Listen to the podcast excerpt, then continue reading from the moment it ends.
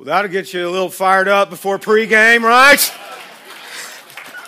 Fight, finish, faith. Whether you are a Dallas Cowboys fan representing today, all right. Green Bay Packers fans, I know we have them here. Where are they? All right. Where are the cheeseheads? I want to see them. I said, Did you wear your cheeseheads to church today? They said, We didn't feel like that would be reverent, all right? But, uh, it would have been funny though. But uh, no matter who, no matter, no matter who you are a football fan of, we all love stories, the backstories of people who have dreams, right? Who have dreams, who go through hard things in their life. As you heard, Dak lost his mother in the impressionable years in his life. Fight, finish, faith.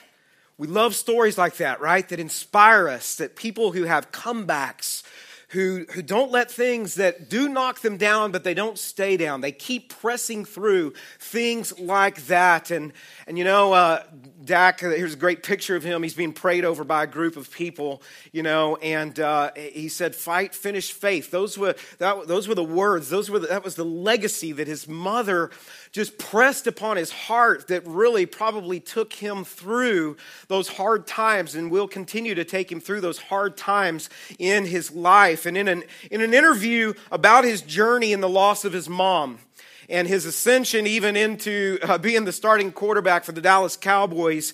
This is what he said in an article. He said, I write faith on my wrist before every game to remind me of the faith that my mom showed me in hard times to, to, to, be reminded of that. The relationship we built from the faith that we had together, right? And he said, and to remind me of my faith in God. And that's powerful. And we are in this series called The Comeback. And I'm so excited that you are here with us and that you came back from last week and you're here. And we're looking into this life of Joseph. He's another one that understood fight, finish, faith, right? He got this. This is the kind of guy that he was. And as Pastor Randy said a few moments ago, it was just so great to have Pastor Danny back. Amen. Love having him here with us. And we missed him as he lost his dad a few weeks ago and uh, is here leading worship with us again this morning. Uh, some of you with Michael Glenn, who was here last week, you may not have realized that that wasn't Danny because they look so much alike, right? In fact, I was telling Danny yesterday I could have Ronnie Mills, who he looks like he could be my brother. We could have Ronnie preach one Sunday and, and Michael Glenn lead the worship, and Danny and I could take a Sunday off and nobody would know right? And you never know. Is it Ronnie? Is it Bart? And so, anyhow, but we're in this incredible series. Joseph was a fight, finish, faith kind of guy. And last week we talked about why is it so important that we understand this guy's story. And I think you're going to begin to see this today if you didn't capture it last week. And we said last week that this is a, a look into the life of Joseph, is what we're calling this, but really it could probably be better called a study in the ways of God. Understanding how God is always at work in the good times in our lives, yes. In the good time in the, in the, the good times, but, but how God is constantly even at work in the bad things that happen in our life. That God, God does not waste those things in our lives. And the key verse in this series, and I know many of you can relate to this, as I was just thinking about people this week in our church and, and who, the things that you've gone through. Many of you can relate to this, and hopefully this series will be a great assurance to you that God is working. God's working maybe where you can't see right now, but He is at work. He is a God that is always at work in our lives in the manner in which He loves us. And this key verse for this series, now turn with me to Genesis 37, but I'm going to bring up chapter 50, verse 20 on the screen. It's, it's where Joseph's story kind of culminates in the scripture. It's where it's found in this last chapter of Genesis, and he had been through all the things in his life, and he was able to look back. Now, while he was going through those things, I'm certain that he must have wondered where God was in all of this, okay? But he looks back, and his brothers are there with him, and his father has died, and, and, and, and the brothers are scared. Now Joseph is in this place of power, and they're scared. What's he going to do to us now? Is he going to take us out now that daddy's gone? You know? But this is what Joseph said. Listen to his perspective. He said this to his brothers You intended to harm me but God intended it all for good. He brought me to this position so I could save the lives of many people. That is kind of the, the just the, the capstone of that entire passage on Gen- of, of, of the story of Joseph in Genesis, right? His brothers, when you think about what he had gone through, they had conspired against him. They betrayed him. They had even planned the murder of their own brother. I mean, those are evil things that are going on here right? They had a change of heart, and as you know, they sold him. Uh, they threw him in a pit, and, and then they sold him instead of murdering him and leaving him for dead. They sold him to a band of slave traders that we'll read about here in just a moment. And all of these unexpected, terrible things happen in Joseph's life. And I know that some of you can relate to this so much, where, where life just is full of these twists and these turns, and life can throw curveballs, right? And you're going, how in the world did this happen? How did I end up, you know, where I'm at right now, going down this road that I'm going down? And you may be in the middle of something really tough right now. You may be going through something that's hard in your family or something that's difficult at work, or maybe one of your kids is going through something and it's so hard to watch that because you want to fix it, right? But here is something that we see in Joseph's life that was true, and it is true for you as well today. Take this truth and just let it just impact your soul today. God had a plan, and Joseph gained perspective. God had a plan and Joseph had perspective. This passage is so powerful in chapter 50, verse 20, and we'll unpack it more in the coming weeks. But here is, here's what, why it's so uh, just incredible is this where, where he says, You, brothers, you intended to harm me. You, another version says, What you meant for evil against me. In the original language, in the Hebrew, this word intended or meant, this word here is actually a word that they would use for weaving weaving. Like a basket would be woven together, taking strands of something and weaving it into this thing, or a garment where you would weave it into this tapestry, or into this cloth, or into a shirt, or a cloak, or something. He's saying this, brothers, you were weaving this evil against me. You know, with the mindset of that, that will be the final product, is that you're going to get rid of me. He was saying, You schemed against me. You were weaving your plans against me. But he uses the word again. He uses this word for weaving again, but he said, but God, same word here, God intended, was weaving it for good. He's saying, brothers, he took your evil plans, even the things that you conspired against me, and God rewove that for his purposes because that's the kind of God that He is. That's the perspective that Joseph had. What you need to hear from this today, and I hope you'll walk out of here today understanding this about your life, is that God is the master weaver. God is the one who is in control. God is the one who is weaving all the things together that are in, that, that are in your life. In fact, what Joseph would say is, is whether I'm in the pit or I'm in Potiphar's house as a slave or I'm in the prison and it seems like all these horrible things are going on, God is still weaving things together in my life. God hasn't forgotten me. In fact, not even Satan himself or the terrible circumstances of the pit or the prison or whatever it is that's going on, not those terrible things that Satan or others who conspire against me can, can seek to weave into my life, not even those things. He says, Satan, eh, they have no control over me. Satan weaves, but God reweaves. That's what this term a lot of you are construction people. You understand this terminology, right? You understand that there's a design that has to be made and, and it's put in place ahead of time. And then there's a mess usually while it's going on. This past week, Pastor Randy and I had the opportunity to go over to our new building. They finally enclosed it.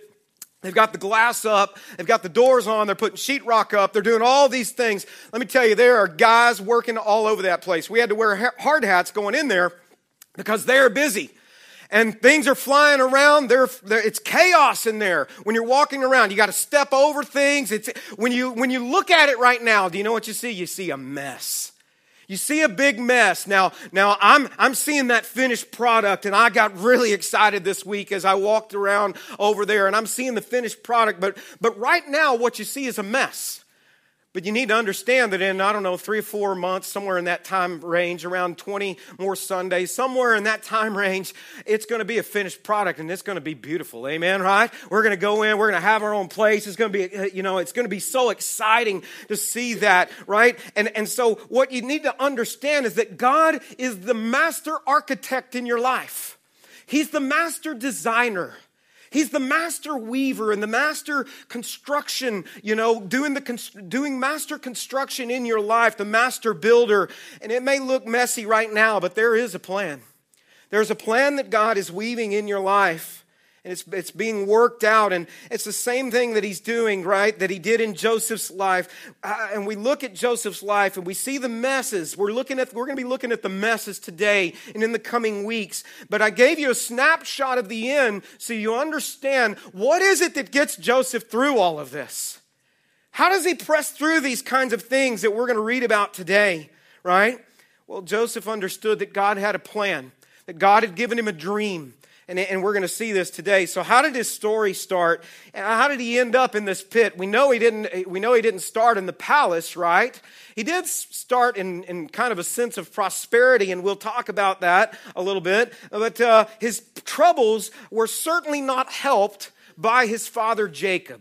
In fact, they were really the problems were exacerbated by Jacob.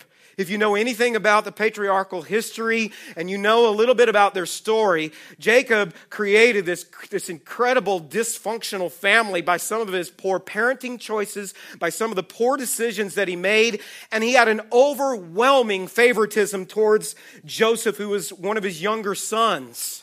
And this kind of favoritism just caused this hostile sibling rivalry where, where it was combative and competitive and dysfunctional and jealousy abounded within these relationships, right? And so Jacob was despised by his older brothers.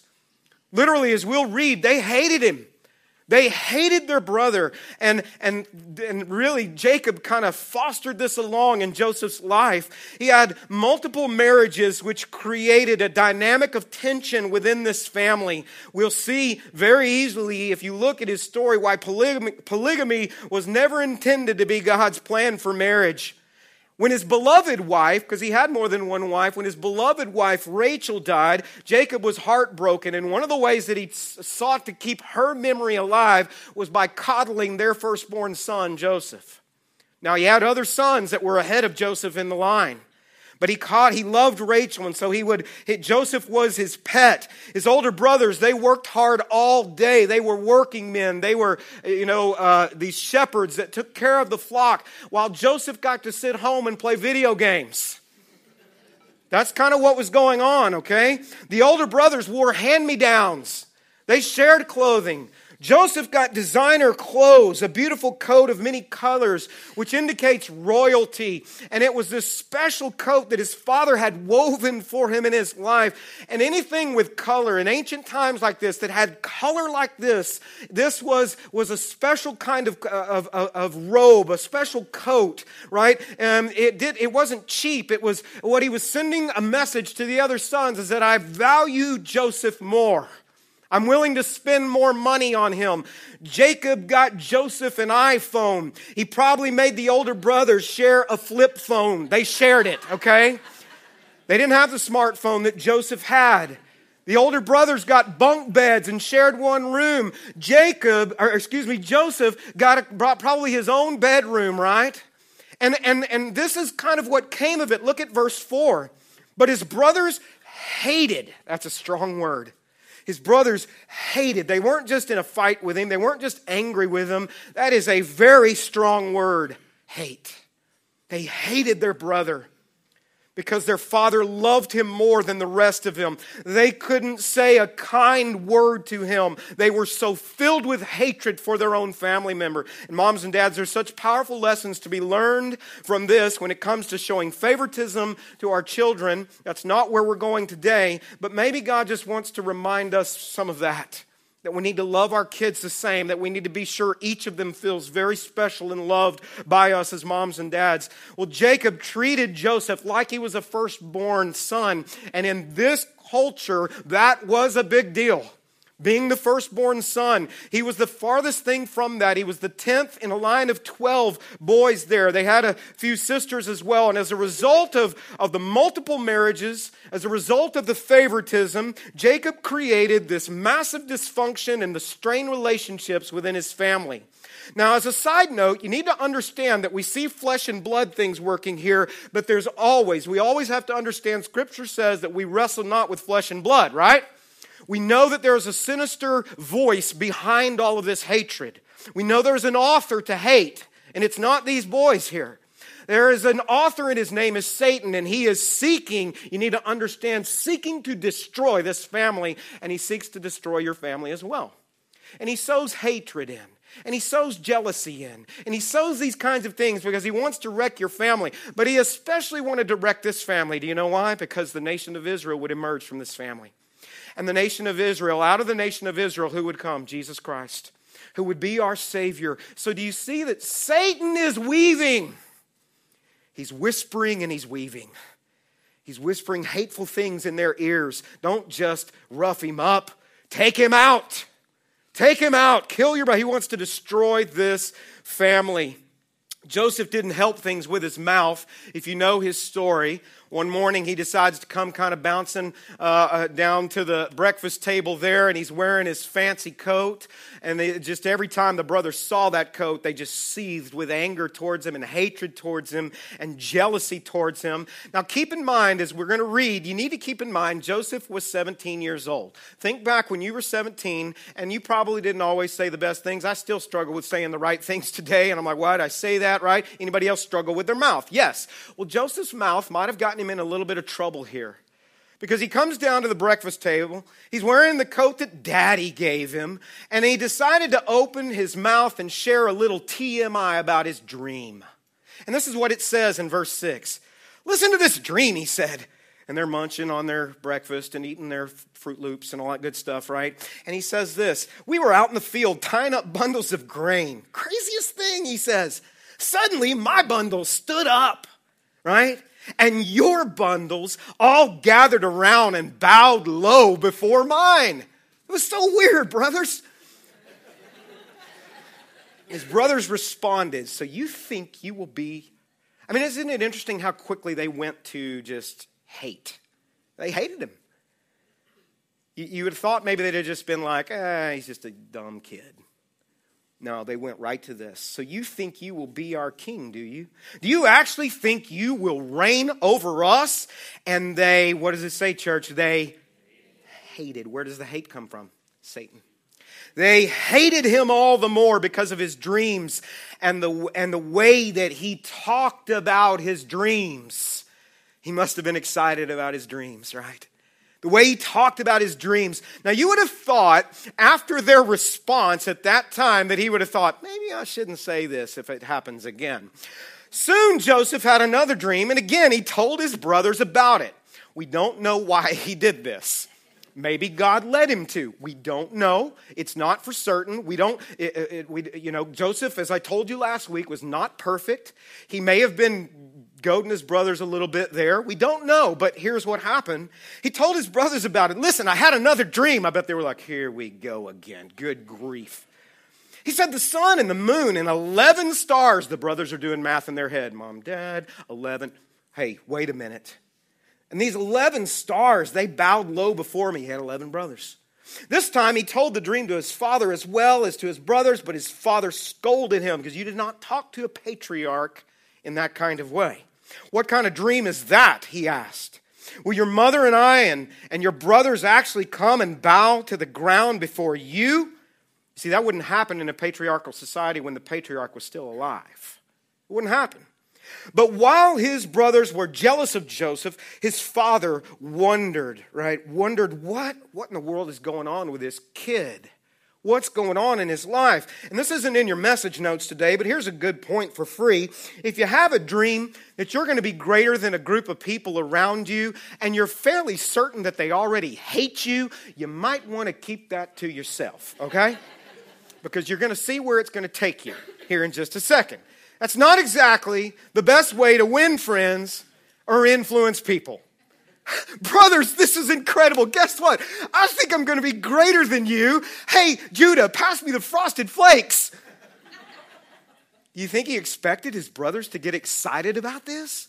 Really, baby brother? You mean the way dad's treated you all these years, and we've been, you know, not real happy about that, and now you're telling us that we're going to bow down before you? Well, if you know the story, you know, that is not the response that they had for Joseph. They see even more as the story progresses.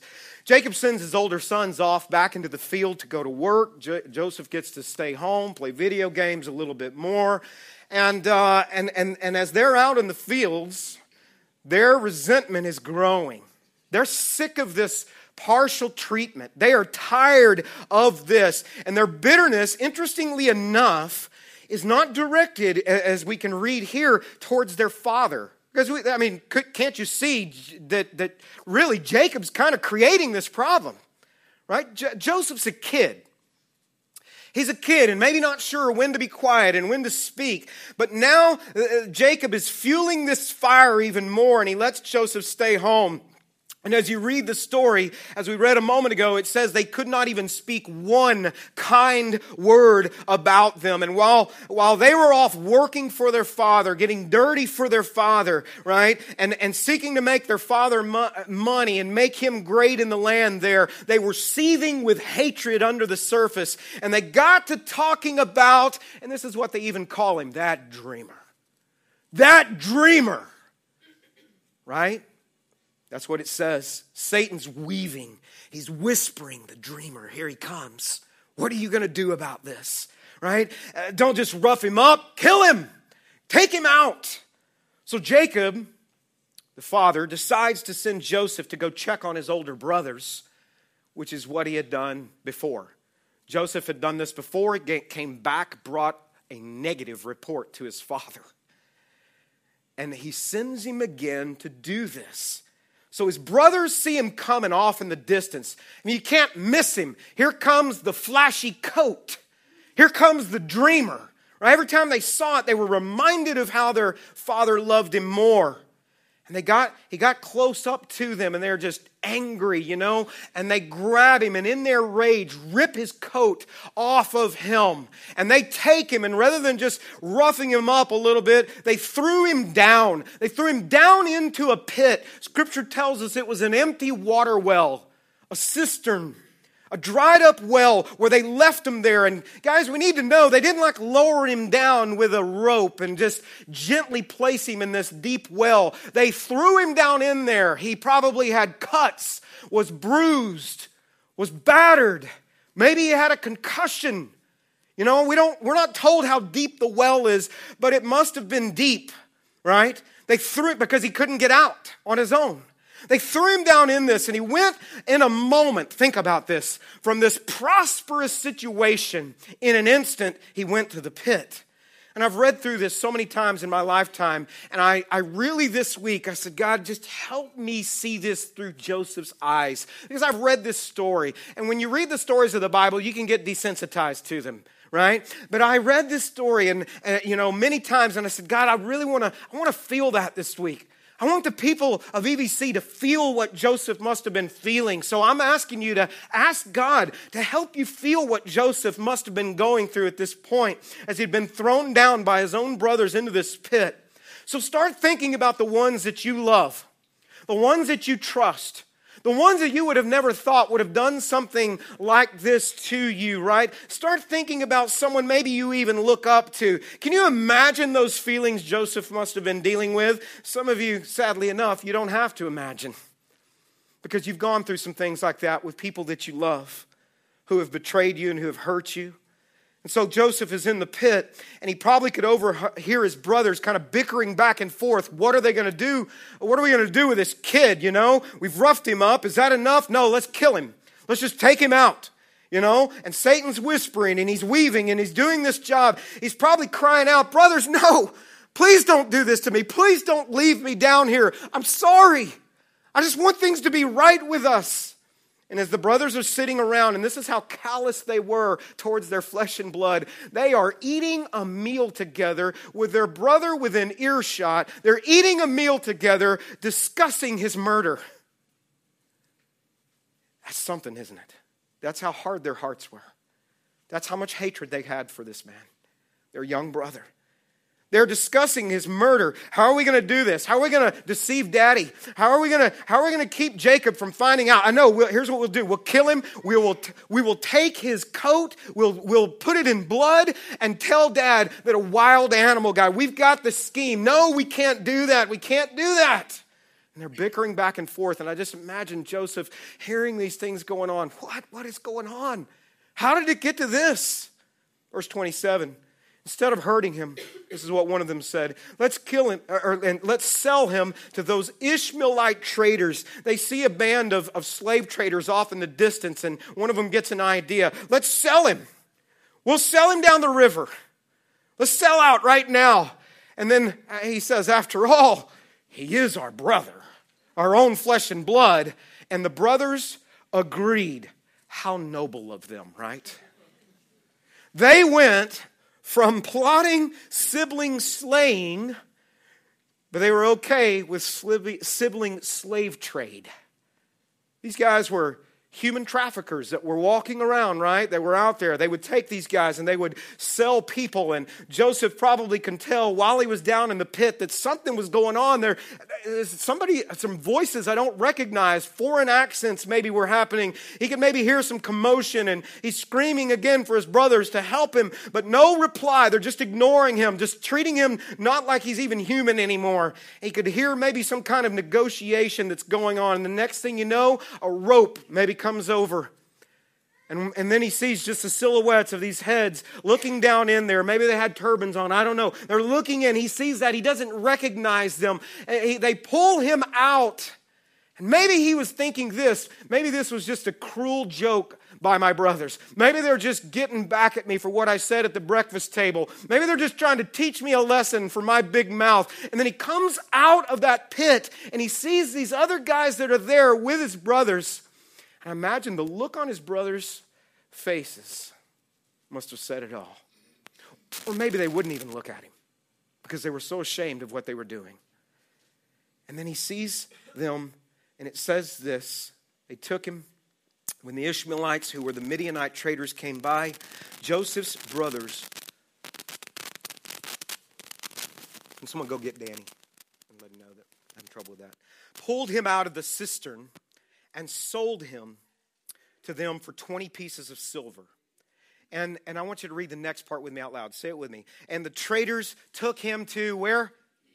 Egypt. They took him to Egypt. These Midianite slave traders grabbed him. They probably at this point start poking at him and prodding and they're checking him out, you know, and they're looking at his teeth like you do livestock. And Joseph was sold for the price of a handicapped slave. That's the price his, his brothers didn't care. They just wanted to get rid of him, right? He probably was like, Brothers, don't. As they're, as they're walking off, don't sell me. I'm your brother. We're family. We're supposed to stick together. And they took the money, they took his special coat, they turned their backs on him, and they walked out of his life in what their minds thought forever. I mean, do you feel that today? Man, I felt that this week, and I was like, this guy went through something, man right? And there Joseph stood at that moment. I want you to think as his brothers. Get this image in your mind. As they're walking off, he's seen them go off in the distance, and there Joseph stands there, probably with a rope around his neck. And he's broken, he's cut up, he's hurt, he's betrayed, he's abandoned, he's fearful. Where is this going to end up, right? Have you ever felt those things in your life? Right? It hurts when you start thinking about some of those experiences that you have gone through. Maybe you're going through something like this, right? When you slow down enough and you think about it, it's this scripture. When you really slow down, it's heartbreaking. It's one of the saddest passages in all of scripture. Brothers selling each other out, doing this, betraying one another. Don't you know that as Joseph was on this road to Egypt now, He's on his road. He must have been in, and this was a word that kept coming to me this week disbelief. How did this even happen? What? Right? How quickly his life had changed. One minute he's the favored son. One minute he's prosperous. He has this incredible coat showing his prosperity, dressed in fine clothes, reminding him how much his father loved him every time he looked at this. And he's strolling along, and then the next thing happens, he's knocked down by a calamity in his life. Knocks him out. Just like that, sucker punch, right? With a rope around his neck, being treated like an animal. Had no idea as he's on this road where he would end up. Where am I headed? What, what, what just happened? You ever felt that? What just happened? You know? How's this fit into the dream that you gave me, God? And he's headed south on this road to, out of Canaan to Egypt, right? He's headed to Egypt now. But really, Joseph's whole life, not just directionally went south, his whole life went south. That's what we say. Man, things went south. Write this down. What do we learn from this? Joseph's life went south in an instant. Life's like that sometimes. It's rough. You relate. It's so unpredictable. The story starts with everything's looking great for Joseph. It starts out, everything's looking up for Joseph. Everything's wonderful. He has a position, he has preference, security. He even has a dream that others are looking up to him one day. And then in an instant, everything comes crashing down. It all went south in an instant. He's stripped of his security. He's stripped of his name. The Egyptians didn't care he was related to Abraham. They didn't care anything about this. His life fell apart, and Joseph lost everything in a moment's notice. Life went south. Life went south. And I know some of you relate to this, where one moment everything seems like it's going your way in life, everything seems to be going well, you're comfortably settled in. You're enjoying maybe the rhythm of life. It's not that life's easy all the time, but maybe you're in a rhythm of life and you're comfortable with that. And then the next thing you know, everything goes south on a dime and you're going down to Egypt. On that road to Egypt. Life can be cruel like this. One minute you have a job, the next minute you're getting called into the, into the office. Look, and I don't know how to tell you this, but we're downsizing. That's Egypt. That's the road to Egypt. One minute, maybe you're in a relationship that seems to be doing well. The next minute, your spouse walks out on you. That's the road to Egypt, leading to Egypt, right? One minute, you're as strong as can be. You go to get a uh, maybe just a routine physical. You would have never thought that there was anything wrong. The next minute, you're getting the call. Hey, we need you to come in. We, we, we, we think we found something. We need to biopsy that. We need to take a look at that, right? I started thinking this week just about our church. I started thinking about the people in our church. I started seeing your faces, even in worship, knowing what I was going to be talking to you about today. I was just thinking about the people that I'm worshiping with and here. And I was seeing your faces. And this week, tears literally came to my eyes because I've thought of how much so many of you have lost jobs, family members,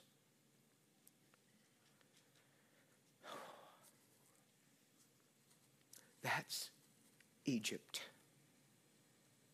That's the road to Egypt. And it hurts. It hurts when you're on that road, right? Unexpected catastrophes. So many of you have lost so greatly. I've seen it happen in my own family, and I hurt for them as that loss is deep, right? And, and everything can change on a dime in this life and you find yourself on a road going south to Egypt. And so, as I, I thought about that, I thought, how do you get through that?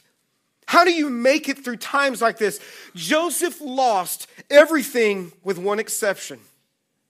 He lost everything with one exception. In spite of Egypt, Joseph still believed God had a master plan and God had a calling on his life.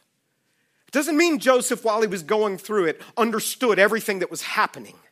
All right, I'm not saying that, but he clung to something in his life. This is the story of how he survived Egypt. What got him through Egypt? God had, had, had been the one to give him these dreams. The Bible says nothing about his training. It doesn't say about his skills or his talents. He probably had things like this. They're not mentioned, but what is mentioned is the dreams of God. The narrator in the scripture wants us to draw this, this careful conclusion, and it's this that he went to he went south to Egypt with nothing but faith in God and a belief in this. Now hear this that God is ultimately in control. That God is the master weaver. That God had tapped him on the shoulder and said, I know it's going to get messy, but I have a plan for you. I know you're not going to understand this, but I'm in control of this. You're going to get through this. You're going to be that influential leader one day. You're going to be in that position that I have for you one day, but it's going to take time. And by the time Joseph had arrived in Egypt, they think it was maybe a 30, 45 day trip think of that as he's dwelling upon that, right? And the only thing he had left to hold on to was that God had a plan. God was working in ways he couldn't see. God had a dream for his life. And on the surface, it appeared that he lost everything. His life went south, but he clung to this belief that God had a call on his life. While he was wearing the chains, I imagine as they would cling back and forth, that would try to rob him of that memory of God's call. Or while he was standing on the auction block there in Egypt, he probably thought, God, how does this fit in to this plan you have for my life? And his faith is what got him through. I believe that he had God's dream and calling on his life. He under, this is what got him through. And, uh, and just our application is what about you? Because here is the thing we all, sometime or another, are either on the road to Egypt or you're in Egypt right now. We all end up in that pit at some point for different circumstances.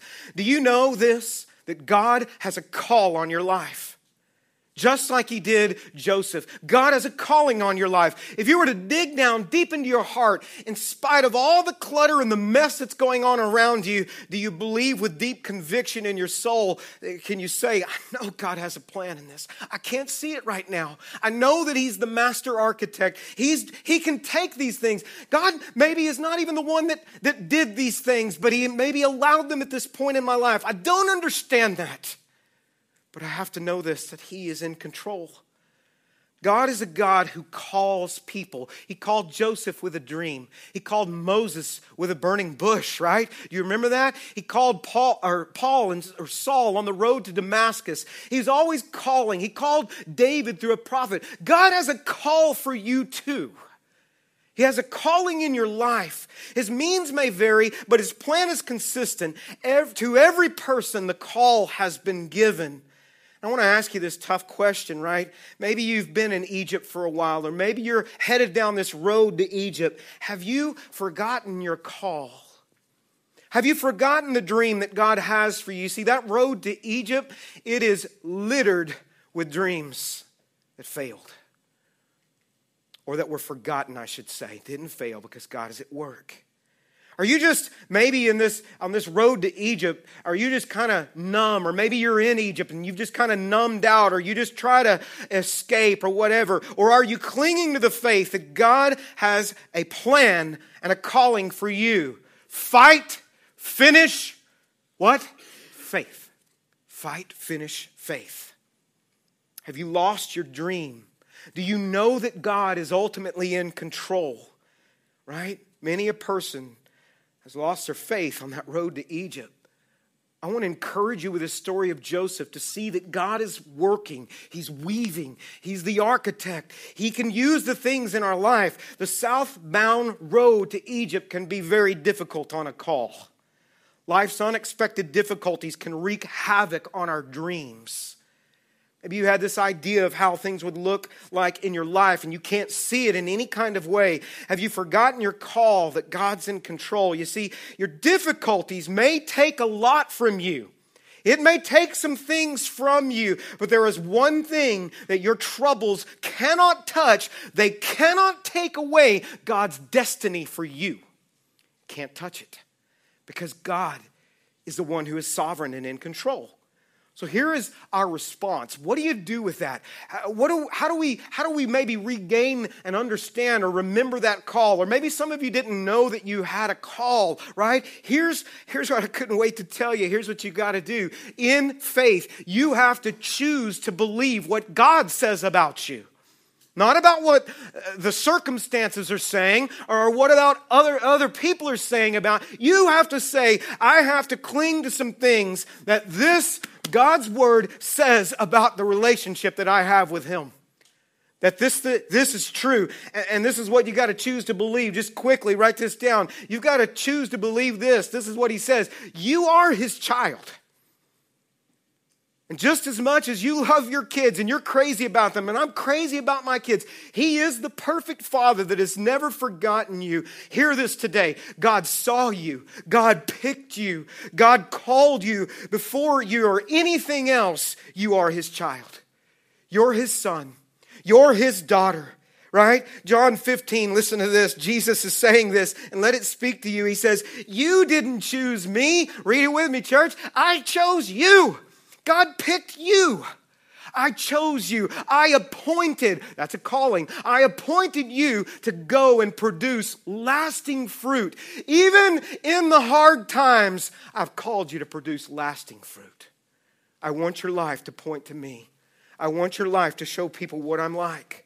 Before you're a teacher or a banker or a coach or a janitor or a construction worker or builder, whatever your occupation is, whether you're black or you're white or Hispanic or Asian or male or female, Scripture says this God says, You are His child.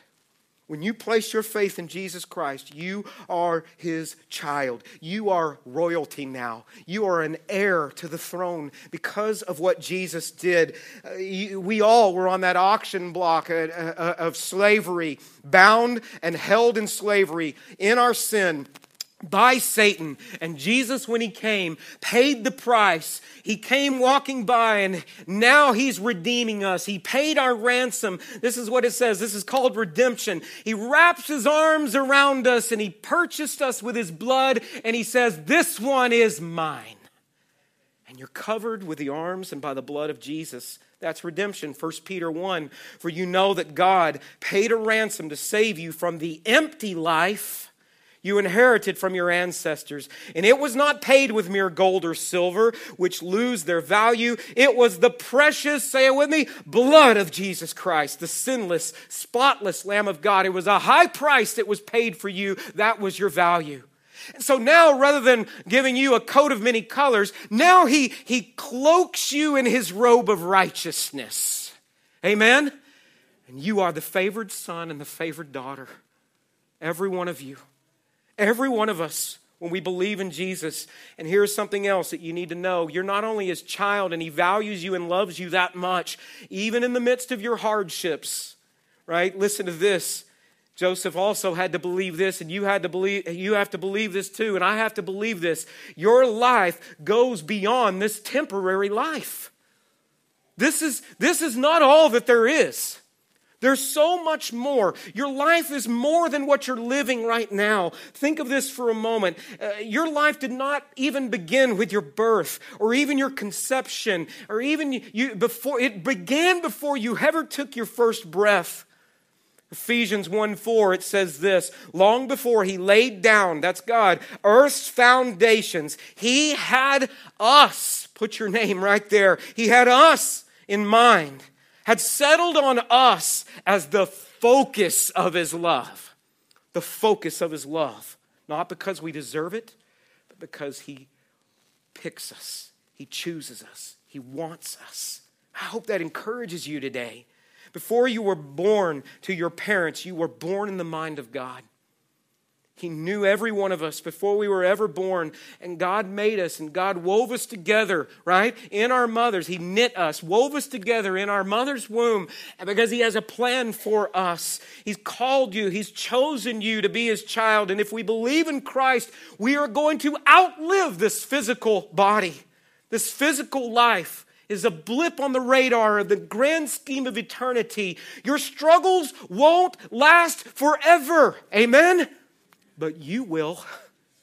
You will live beyond them. And your reward for faithfulness is coming. Look at what Paul wrote just very quickly. Last passage, 2 Corinthians chapter 5 verse 1.